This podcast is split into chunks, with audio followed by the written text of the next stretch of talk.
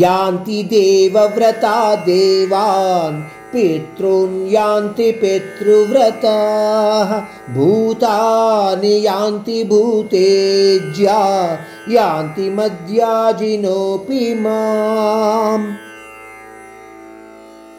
ఇక్కడ పరమాత్ముడు ఏంటంటున్నాడంటే ఎవరైతే వాళ్ళ ఇష్టదేవతలను శ్రద్ధతో పూజించి అనన్య భక్తి ద్వారా సేవిస్తారో వాళ్ళకు ఆ దేవతల యొక్క అనుగ్రహం లభ్యమవుతుంది.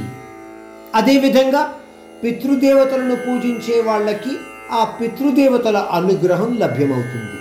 భూత పిశాచాలను పూజించే వాళ్ళు వాళ్ళ అనుగ్రహాన్ని పొందుతారు. నన్ను పూజించే వాళ్ళు అర్జున నన్ను మాత్రమే పొందుతారు.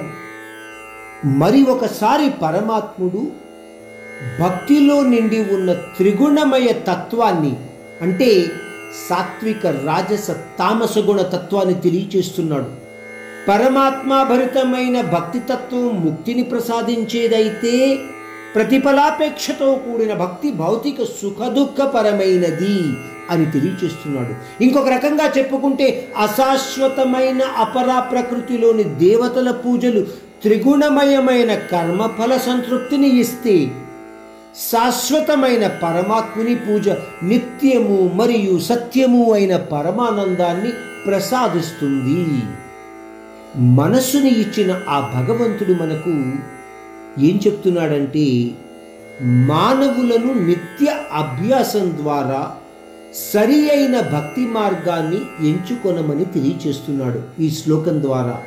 మీకు మనస్సు ఇచ్చాడు ఆలోచించే శక్తినిచ్చాడు మంచి మార్గాన్ని ఎంచుకునే నిర్ణయం మీది. భగవంతుని మీద భారం పెట్టకండి.